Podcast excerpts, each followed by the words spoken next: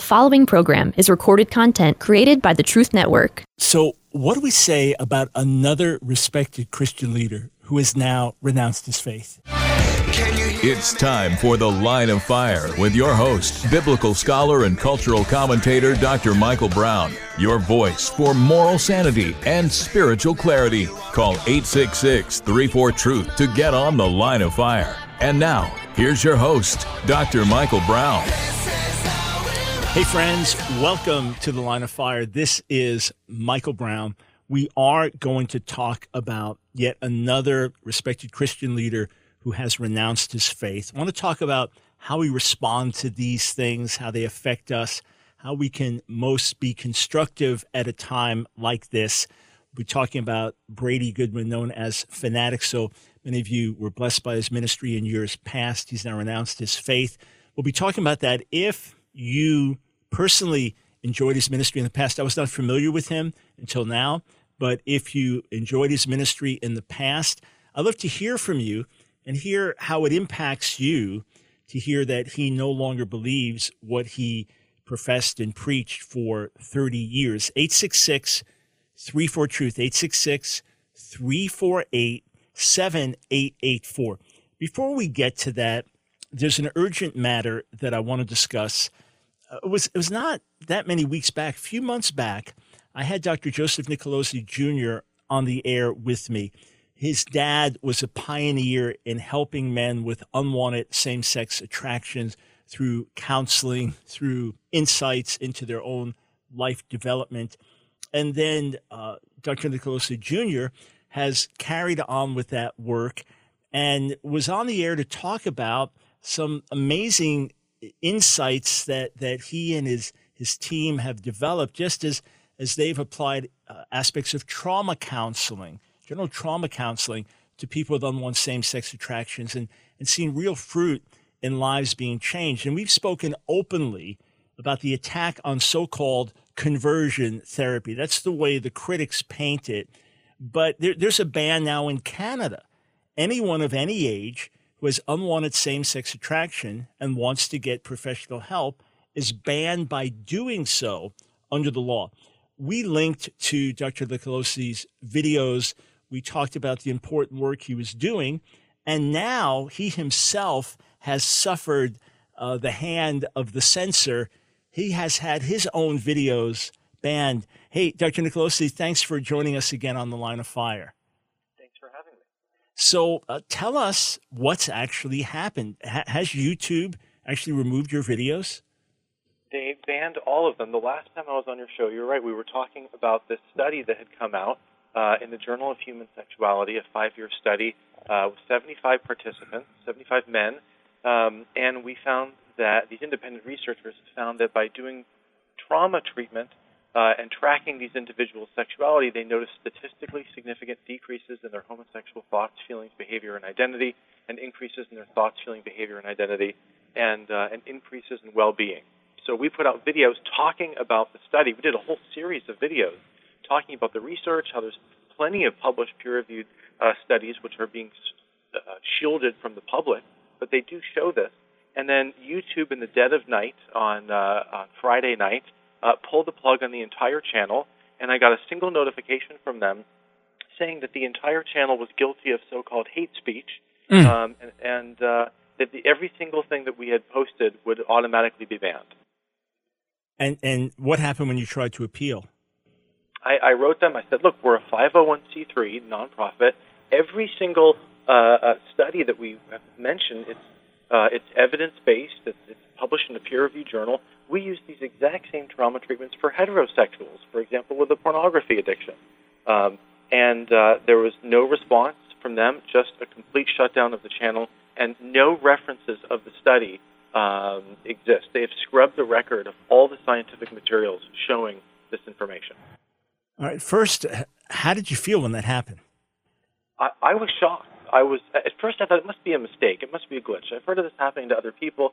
Mm-hmm. It must be a misunderstanding. So I wrote them that that one single uh, appeal that they gave me, and then they shut it down without without any further discussion. That's when it, the reality started to set in. It feels like a kick in the gut, doesn't it? Totally, absolutely. And and, and th- so how it felt was shocking, But then what really came up for me was, wait a second, this isn't me that they're after. They're shutting down speech, and I'm not the real victim here. The real victim is the client, is the people who are sexually abused, or the people who want to go on the internet and find out their different treatment options, uh, other than uh, the the pop culture ethos of LGBT. They want to hear other, and so ultimately, it's those people who are having their choices robbed from them. Mm. All right, you're a, you're a Christian, you're a thinking man. You are not looking for some secret bogeyman everywhere trying to attack us. But but this is a literal fundamental attack on some of our most fundamental freedoms. Remember, YouTube is supposed to be a neutral platform. And it's one thing if I was telling people how to make a bomb and giving out private addresses to bomb someone's house. Of course, that should be banned.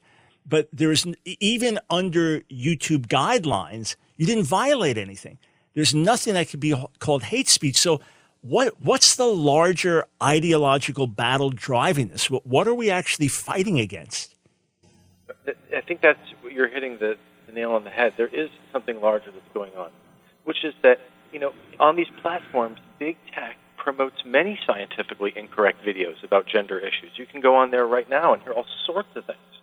But by silencing scientific evidence that they don't like, what they are doing is they are effectively shaping the public conversation about the science of sexuality and, gen- and, and about gender. And ultimately, in the name of anti bullying and stopping medical misinformation, it's big tech themselves who have now become the real bullies. And in doing so, they mislead the very people that they say they're, they're trying to protect individuals who struggle with trauma and their sexuality. Yeah, and again, knowing how you present things, how you presented things on the air, uh, I don't even have to watch the videos to know there's there's not going to be anything that under any reasonable standard could be called hate speech. And, and again, you're you're speaking as a professional and reviewing studies and, and looking at the help the help that they are bringing to, to people. We're not talking about kidnapping a 16 year old teenager who identifies as lesbian and forcing her into some camp to be reprogrammed. God forbid. So it, the ideological battle is real.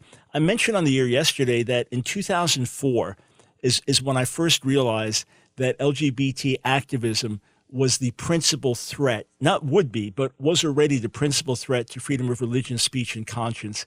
And we're seeing it now played out in, in all these different ways. So, what is the big threat to the idea that someone who identifies as homosexual can change? Why is that concept so terribly threatening? That concept and, and the scientific evidence that undergirds that concept is a threat because uh, we are telling people, particularly children, that they are, if they have a certain form of sexuality, if they're LGBT, they were born that way, they'll always be that way, uh, and their only choice is to celebrate it or live a life of misery and self denial. And when somebody else presents a third option, that is a major threat to, uh, to the prevailing narrative. And, and, what about the idea that gay rights are civil rights, that gay is the new black or trans is the new black? that these things are innate and immutable. I'm born this way. I can't change. So if that gets challenged, doesn't that challenge this whole idea of gay as the new black? Right, that's right. It, it, it challenges the, the, the, foundations of the concept that LGBT rights are automatically uh, civil rights, and we can automatically transpose uh, the civil rights uh, victories of the 60s onto the struggles today. And if, if we realize that sexuality is not necessarily immutable, and that for at least some percentage of the population, trauma has an impact on our sexuality, um, that is a big threat. Yeah. All right. First, uh, give out your website to those that, that do want to find out more about what you do and, and, and the things that you're talking about here. Uh, the website is reintegrativetherapy.com. Reintegrativetherapy.com. Um, you can click on the science page to look at the science. Um, look at how there's many studies that have shown that sexuality can change for many people. Um, and uh, it's actually very robust literature. Um, so reintegrativetherapy.com, and we've been able to get the videos up on another platform, a much, much smaller platform. But people can watch the videos that YouTube uh, banned and decide for themselves whether or not this is so-called hate speech. All right one other question: What happened to your late father and his books? So, uh, ammo. This is a, this is what they call tragic comic. It's somewhere between funny and and tragic. Um, so, a two roughly two years ago, uh, someone uh, created a, a petition to get all of my father's books banned from Amazon, and uh, someone posted this on on uh, one of these websites where you can create petitions, and uh, LGBT activists got on board, and they they got a lot of people to sign it, and Amazon caved, uh, and they banned all of my father's books. And then in an interview about a month later, um, a gay newspaper, uh, they interviewed the, the man who started the whole petition in the first place. And they said, well, tell us about it. How, how did this get started? What, what about the books did you not like? And the guy admitted he'd never even read the books. He was simply offended by their title. And so yeah. that was the reason. Yeah, and, and again, your, your dad was a pioneer and highly respected in the field and, and, and known uh, for the work that he had done. And yet, it actually happens. This is really wild. Your dad's books get banned on Amazon. YouTube bans your channel.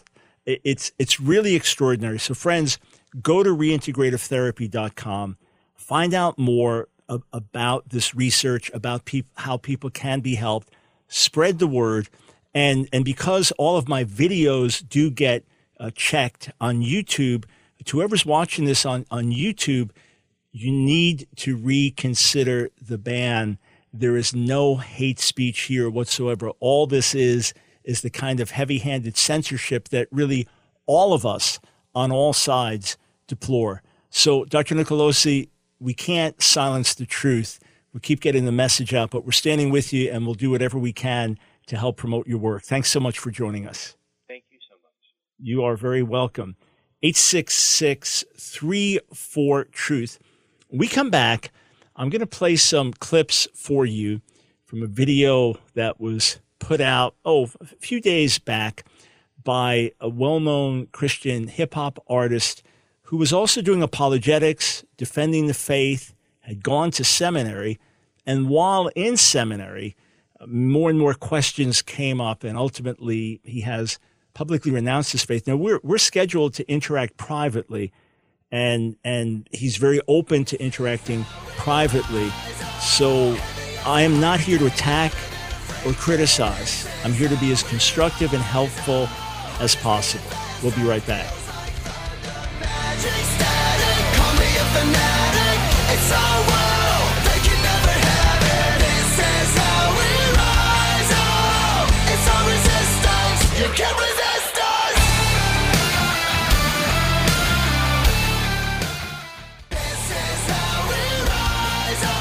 It's The Line of Fire with your host, Dr. Michael Brown. Get on The Line of Fire by calling 866 34 Truth. Here again is Dr. Michael Brown. Thanks for joining us, friends, on The Line of Fire. How do we respond when yet another respected Christian leader renounces his faith?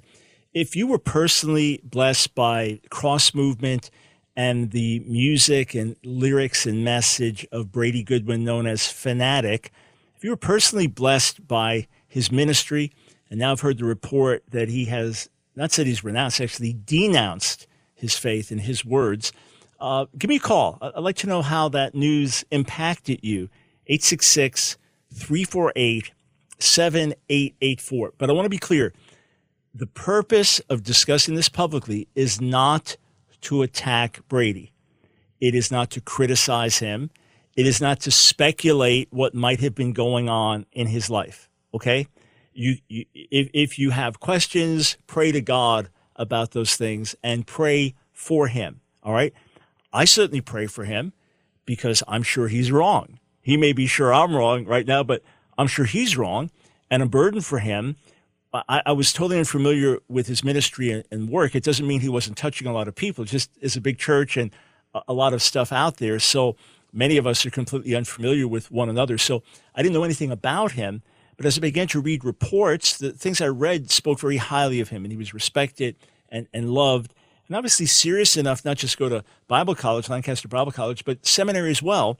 And I, so I take someone at their word. When, when they tell their story, all right, the first thing I do is, is take them at their word. Now, everybody has different perspectives, and sometimes our perspectives shift over the years, right? A guy tells his wife after 30 years of marriage, I never loved you. Well, he's fallen in love with somebody else and is now projecting his current feelings back on 30 years. All right. But I don't come in with a skeptical, judgmental attitude. When someone shares their story, I, I take them at face value. Okay.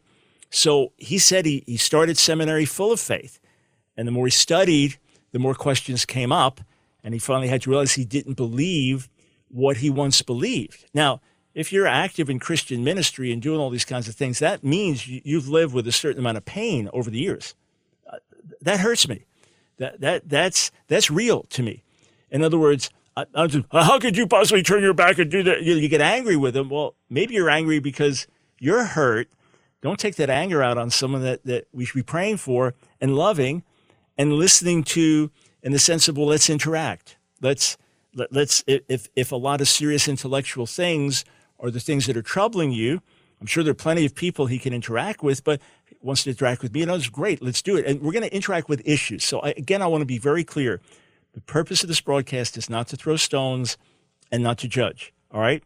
Uh, I want to play a few clips from the video that he put up.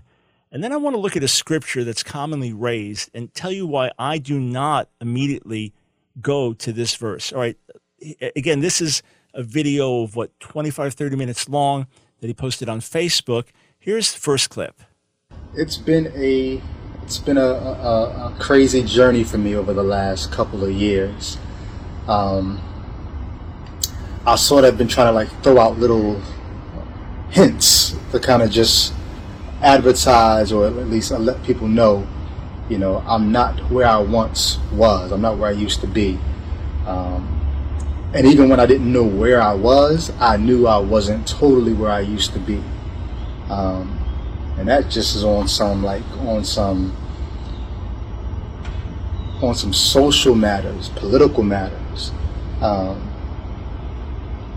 not even theological. Just I don't I don't see things the way some folks in my Christian community do. A lot of folks in my Christian community do. Uh, but then there were others who were in the Christian community who I did see eye to eye with you, um, even when I was wrestling with the theology. Um, so what am I saying? Uh, I'm really making this video because I know uh, the word has kind of gone out uh, to uh, to from some people who were part of the church that I, I was uh, that I was at for the last maybe four or five years. I uh, recently sent a letter to the church um, withdrawing my membership from the church. Um, and it was a heavy, heavy letter because, as I said in the letter, I was not just withdrawing my membership from this local body. Uh, it's actually the, the universal church that I say, you know what? I really can't amen what I used to amen. All right. I take him at his word that he wrestled with things for years. Have you ever wrestled with doubts? You ever wrestled with questions? You you ever struggled with boy? I, I thought this was true, but I'm not sure. It's it's painful. It's agonizing. And when your whole life identity is being a follower of Jesus and being a minister of the gospel, everything gets shaken. So I hear this and I feel compassion. No, not because I'm sitting here safe and secure in my faith and this terrible person is now wasting away. No, no. He probably says, Hey, I, I feel free now, or I can, I, I feel something new in front of me. I, am not saying that in a demeaning way. I'm just saying because I love Jesus and and I love the body and and I respect that people can go through struggles and, and doubts. You know, in Jude it says, "Have mercy on those who doubt." Right. So there's there's a doubt that's sinful where we know the Lord and, and, and we are double minded and, and we don't put our trust in Him when we have every reason to. There's another doubt where you're you're wrestling. Mark 9, the father of the, the, the boy uh, having seizures, what does he say? Lord, I believe, help my unbelief. There, there are different kinds of, of doubt. So, first thing, when I hear this, is I feel compassion. Okay, let's get into a little bit more of, of the why he no longer believes what he used to believe. Clip number two and I'm reading all the trusted sources, the people who are bona fide, like born again believers. I'm reading them first because there's some other people I could believe, more liberal sources that I could start reading, and I know where they're going to take it. I want to read the, the safe people first. I'm reading the safe folks, and even the safe folks are making me say, it's not what I thought. I, there, there's a reason why people have been rethinking uh, these issues, and um, and then I begin to venture out and read the less safe people, the liberal theologians that I'd always been warned you don't want to go that way. um, but eventually, it got to the point where the liberal dudes were the ones bringing the most comfort because they were the ones that were being the most honest about the issues. Um, all that to say, I got to the point where I said, you know what? I can no longer, in good conscience, amen what I've amen, uh, preach what I've preached, believe what I believe. All right, so here's the question Isn't it integrity, to be honest? E- even if your honesty points you in a direction away from God?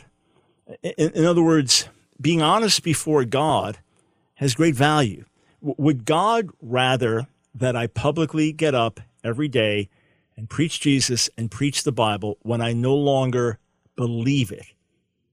Would, would he rather I do that or rather that I openly say, I'm struggling. I don't believe this anymore. Now, now again, I, I'm grieved as as to Brady's conclusions right now, and I really look forward to getting to know him and hearing more about his his journey. And if I can provide helpful interaction, wonderful. But I'm not going in there as the answer man who's going to fix everything. All right. But I, I, I just want to emphasize that honesty and integrity are really important in God's sight. In fact, you know, many of you know I wrote a commentary on the book of Job. And Job worships God in the midst of all kinds of hardship and losing everything, continues to worship God no matter what. The Lord gave, the Lord took away. May the name of the Lord be praised. Shall we receive only good from the Lord and not bad? And in all this, he doesn't sin with his lips. Uh, he then begins to grieve and wish he were dead and he was never born. And his friends begin to lovingly reach out and say, Hey, Job, come on. You've been the strong guy. What are you doing now? Look, obviously there was some issue in your life and God, God's disciplining you. And the goal is that you come out even stronger. So he pushes back. You know, he doesn't say it quite like this, but come on, don't tell me because there was some little issue in my life. God kills my 10 kids. Come on. So he pushes back. As the dialogue ensues, the more they hear Job push back, the more scandalized they are. And it's like, you're wicked. Your kids died because you're wicked. And, and Job pushes back, and then, well, then God's a monster. And, and I, I want to have my day in court with God. I want to argue it out with God because I know I don't deserve this. I'm suffering the punishment of the wicked, and I don't deserve this. Now, the friends wrongly judge Job, and, and God rebukes them at the end of the book for that.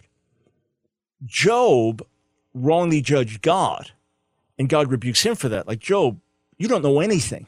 You don't know anything. You have no idea about my goodness as well as my majesty and power and wisdom. But God also rebukes the friends. In fact, he specifically rebukes them for not speaking rightly about God, as Job did. What? Uh, Job called God a moral monster. Job also said, I know my Redeemer lives. Job also said, I, I know that there's justice in God's universe and I'm going to be vindicated. So, on the one hand, God severely rebukes Job for speaking out of turn, and, and God and Job deeply humbles himself and says, I, I recant. I, I'm, I'm nothing. And then Job commends him and says, three times calls him my servant, and twice says he spoke rightly about me. How? Because Job knew this couldn't be right. Because Job knew the God he worshiped and loved all those years would not do those terrible things to him. And it was actually Satan who, who was involved with that. And he knew and professed that ultimately, because God was a God of justice, he would have to be vindicated. God himself commends him and commends him for his integrity. So even though I grieve over where Brady is at and categorically differ with his conclusions about the trustworthiness of Scripture, I appreciate his honesty and integrity. Those are important things.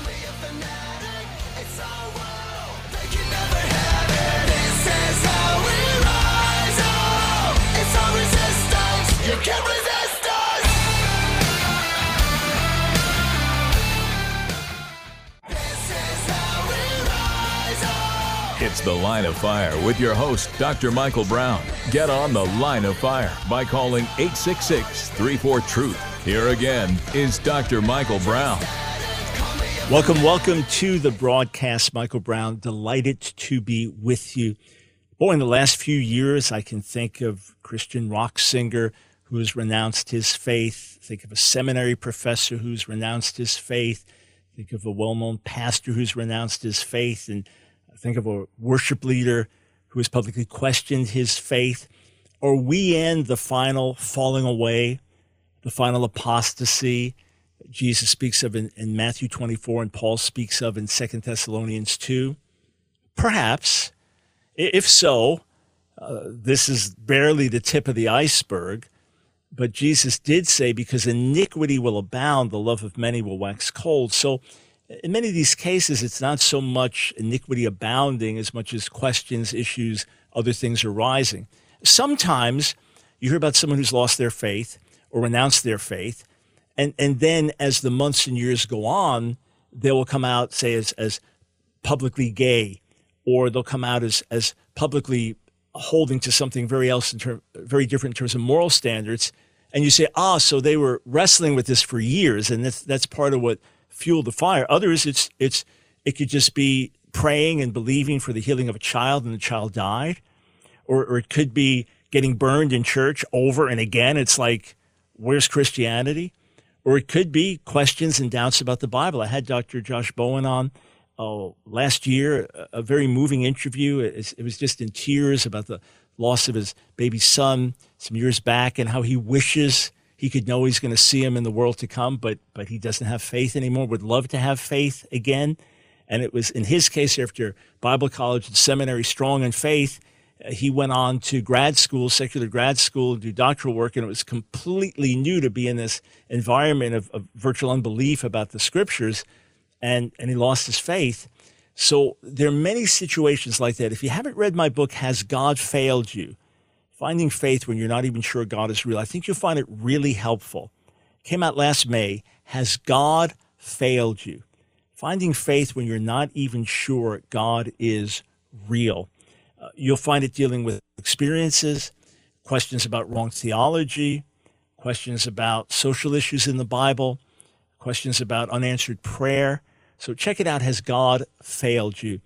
866 34 Truth, specifically and only to talk about people leaving the faith, losing their faith.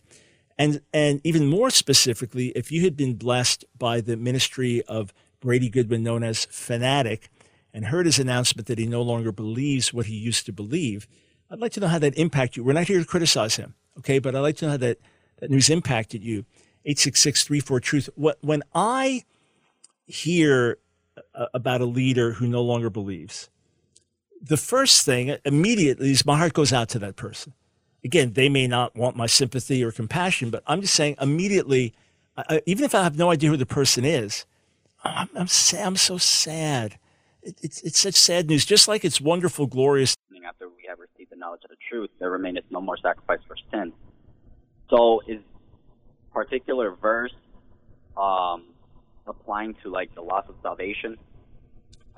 Yeah, as I understand it, it absolutely is, but we need to understand it rightly. It's not saying if you sin, you're saved and you think, I don't, I'm getting drunk. I just, I'm depressed. And now you lose your, quote, lose your salvation. No, it's not saying that. Remember, he's talking to, to Jews there in context, Jewish believers. And they are being pulled to deny Jesus, to walk away from their faith. And he's saying if, if you are going to go on and sin willfully, if you're going to reject him and go on and sin willfully, the temple sacrifices are not going to avail. Going back and practicing the Day of Atonement, uh, there's no sacrifice for sin that remains. You reject. So your willful sin is rejecting the Messiah and now living your life however you want to live it. And it says when you've done that, as you keep reading, that, that you've trampled underfoot the Son of God. So it is someone who makes a willful to, choice to uh, I, I want to go to a, sin. I want to go to a verse that that is commonly cited when you hear someone left the faith. I want to look at that. And, and then I, I, I want to tell you about how we should respond, some constructive thoughts to build, strengthen, encourage our own faith and our own walk. Here's the last clip from Brady. I got to a point where I said, you know what? I think I get it now. I think I understand. When I hold the Bible in my hands, I think I understand what I'm holding now. I think I understand it now better than I ever have. And I don't believe it, but I understand it. And I actually still love the gospel. I actually still love the, the way that the message has been massaged to, and, and presented to us. The way that the scriptures present themselves, the various authors. I get it. I just don't believe it. All right. So, again, being candid, and obviously 50 years in the Lord, I believe things as deeply as I ever have. And my heart, my mind, my soul are all in harmony. In other words, I, I don't have to turn off my mind to follow the Lord. It's mind, heart, soul, all in, in one. Now, why exactly Brady came to these conclusions, he's explained some things. Hopefully, as we get to interact, and that's that's very positive to me. His willingness to interact. I don't mean positive like I'm going to convince him. I mean positive that he's not shutting people out. I said, sure, of, of course I'll interact. That's that's very positive, and that to me is is part of an honest search before God. I, I'm always open to interact with people that differ with me, and and I'm I'm absolutely confident there's nothing they could say or present that's going to shake my faith. But if they raise a good question, then I know there's a good answer out there. But many people immediately go to 1 John 2.19. And, and 1 John 2.19 says, says this. It's a well-known verse in 1 John. So when someone no longer believes, many people go here. And, and, and John writes, they went out from us, but they were not of us. For if they had been of us, they would have continued with us. But they went out that it might become plain that they all are not of us. So there were people who were part of these different house churches, part of, of these groups that John was, was writing to. And they used to be part of the, the congregations, and then they left. Uh, they held to certain beliefs that were not biblical, orthodox, true. And ultimately, they left. And John says that proves they were never really among us. If they had never really, if they'd really been among us, they would have stayed. So from that, people have deduced, and I understand you can read the text in this way. From that, people have deduced that if anyone leaves the faith, they were never truly in the faith. If they were truly in the faith, that they would continue to believe. That's one possible way to read it. But since the entire New Testament gives warnings in harmony with the Old Testament that someone can leave the faith, that someone can be a believer and turn away. I'm not going to go through all the warnings about that and debate, quote, once saved, always saved. We've done that many, many times. You can go to our website, askdrbrown.org, and look at shows where we've discussed that issue respectfully with others. But I do believe that we are absolutely 100% secure in Jesus, that He has promised to keep us, and that no one can pluck us out of His Father's hand.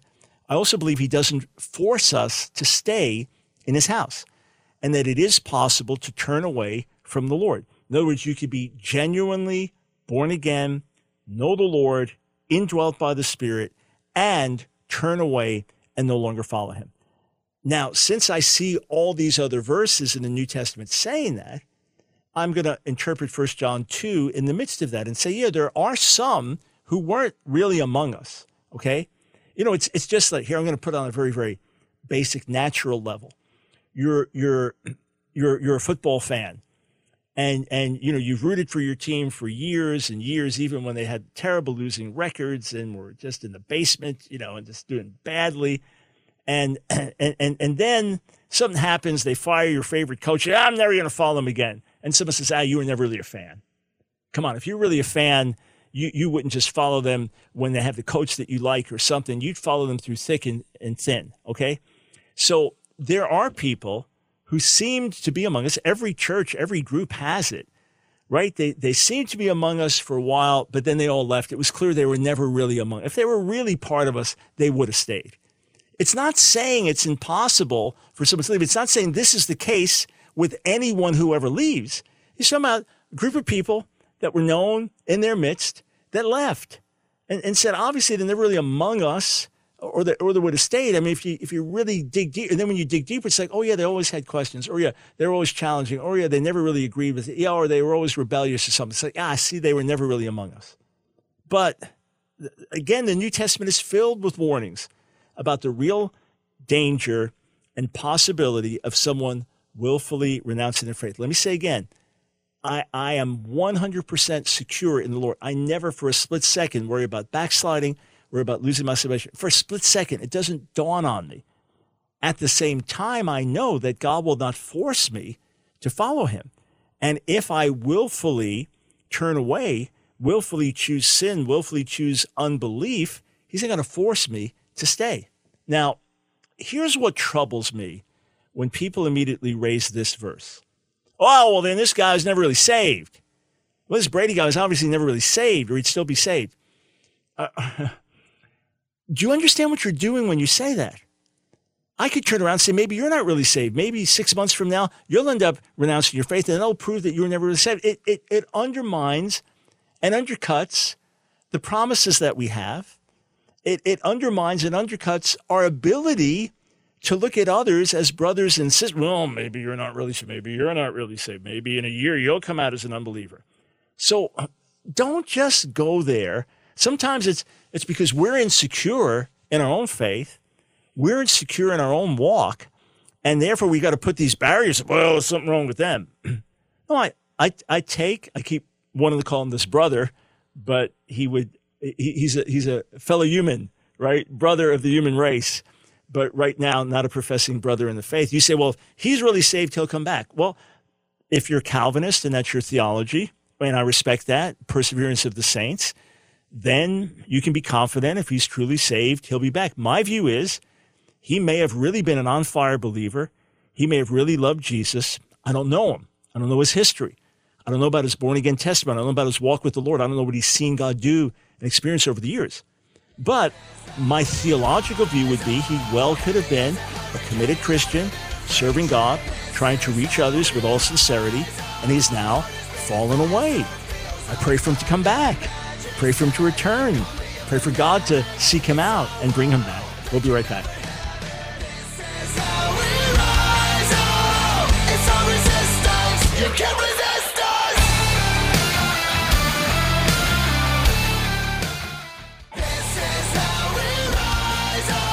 It's The Line of Fire with your host, Dr. Michael Brown. Get on The Line of Fire by calling 866 34 Truth. Here again is Dr. Michael Brown.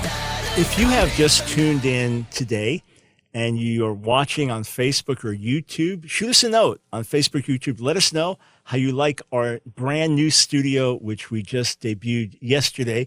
And let us know how you enjoy the new musical intro of Skillet. I explained the whole background to that yesterday. So just post a note on YouTube or Facebook if you're just tuning in today, missed yesterday's broadcast. Let us know how you like the new studio.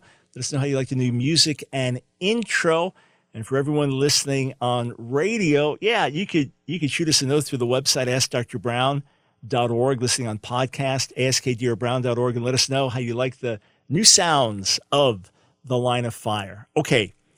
So interacting a little bit more with Brady Phanatik Goodwin's video where he talks about reading reliable sources, right? So in other words, you're, you're struggling, you're reading the Bible and someone says, well, it can't be true because of these contradictions in the Gospels. Or look at the contradictions in the resurrection accounts. Or how could, how could God call the Israelites to kill the Canaanites? Or, uh, you know, the Bible's just, it, it's, it's hateful against other people. It's misogynistic or whatever.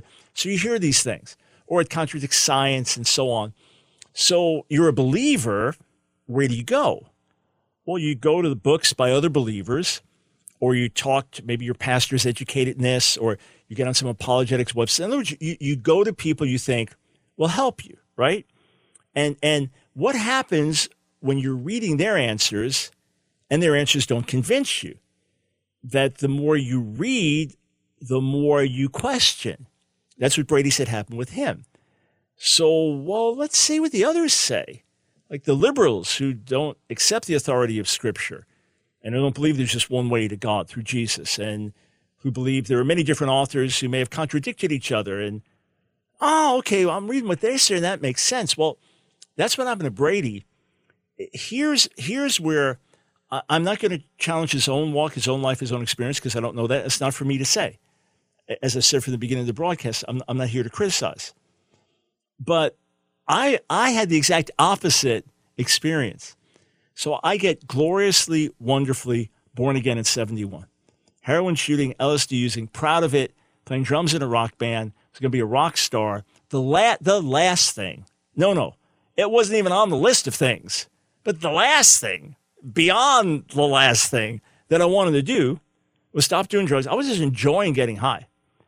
Stop the, the, the whole pursuit of being a rock star I started going to church and living a holy life. I was, I was a 16 year old rebel, sinner, one of the, fulfill the lusts and desires of the flesh.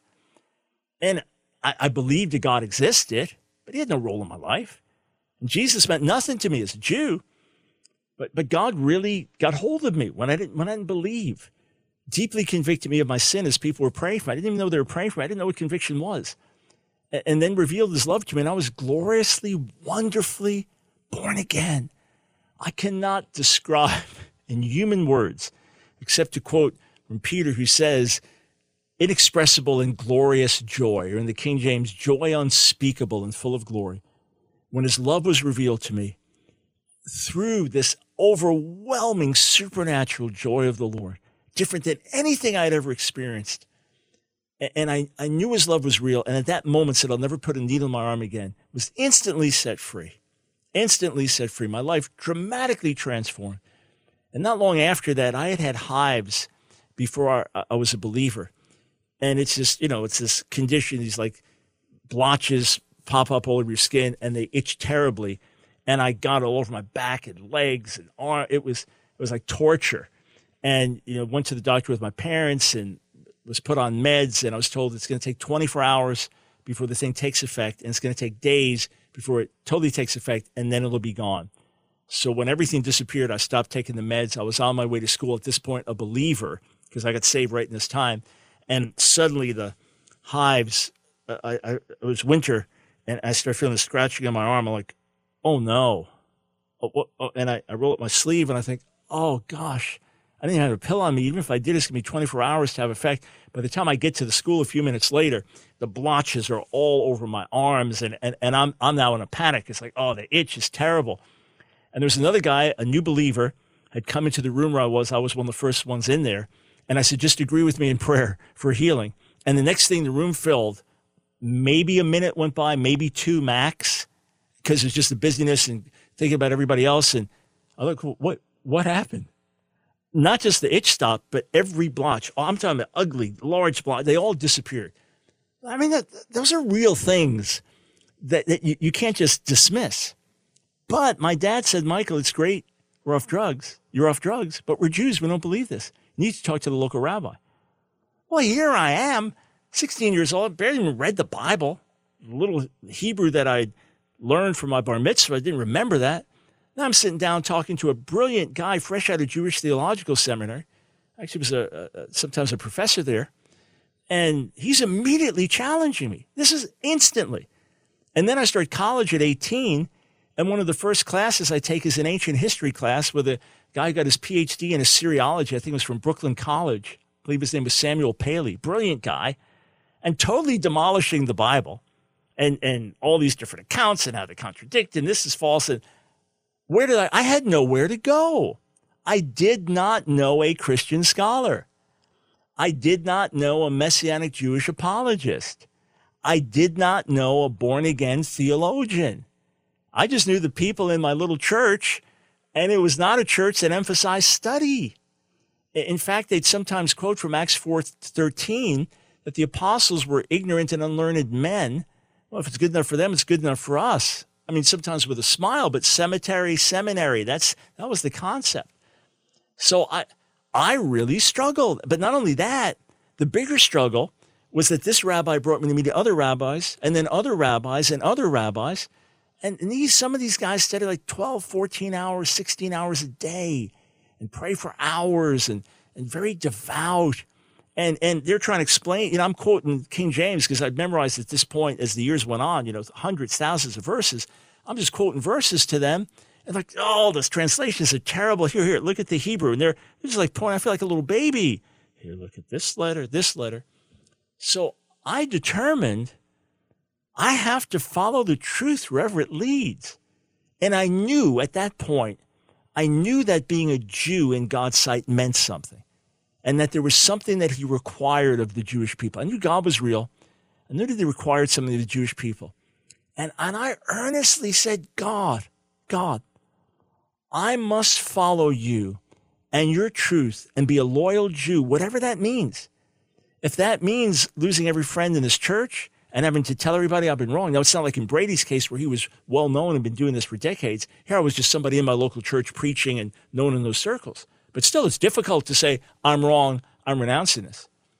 I, I said, on the other hand, if what I believe about Jesus, the Messiah, is true, then, then I don't care if the whole Jewish world rejects me, I've got to follow you. And, and in that moment, which was part of years and decades of asking the difficult questions and, and facing up to the difficult issues, and, and sometimes not finding anywhere to go except God and His Word, that at, at that moment, Isaiah 53 jumped off the pages of Scripture to me, just the Bible open to that. And, and it was another reminder to me of the truth of messianic prophecy, uh, of how the Word laid out in advance the death and resurrection of Messiah on our behalf. Now, it's, it's one of many, many things over the years, but here's what I want to present to you. Here's what I'll present. I am all for pursuing truth wherever it leads. 2 Corinthians 13, 8 says we can do nothing against the truth, only for the truth. I believe that's true. I'm not afraid to ask the difficult questions.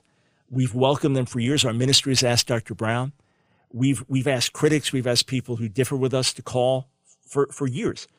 When I'm invited on a college campus to discuss Palestinian Israeli issues, to discuss LGBT issues, to discuss messianic prophecy, to discuss whatever, I always say, Can you find someone to debate me? Because I want everyone to hear both sides presented as clearly as possible so that they can really study and think and pray and research and come to conclusions generally they can't find someone willing to debate me.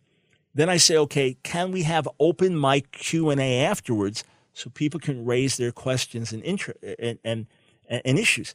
I welcome that. My friends in Christian ministry and apologetics welcome that. In fact, they love those opportunities for people to ask their questions.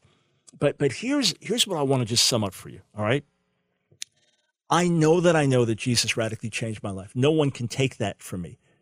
I know that I know over these last 50 years that I've seen the hand of the Lord move in supernatural ways that cannot possibly be rationalistically or logically explained apart from God.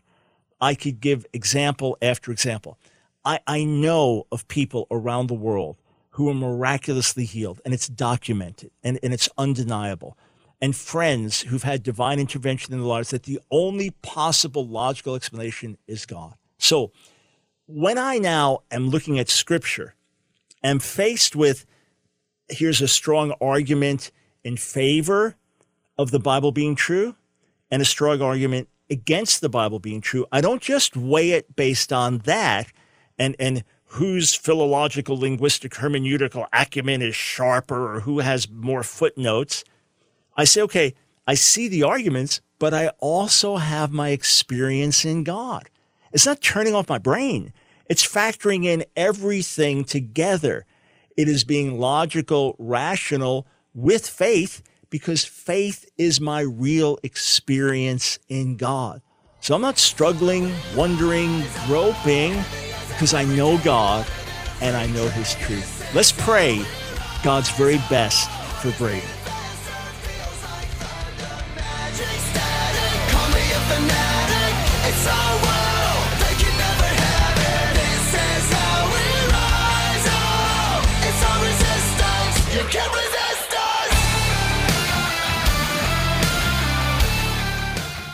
Another program powered by the Truth Network.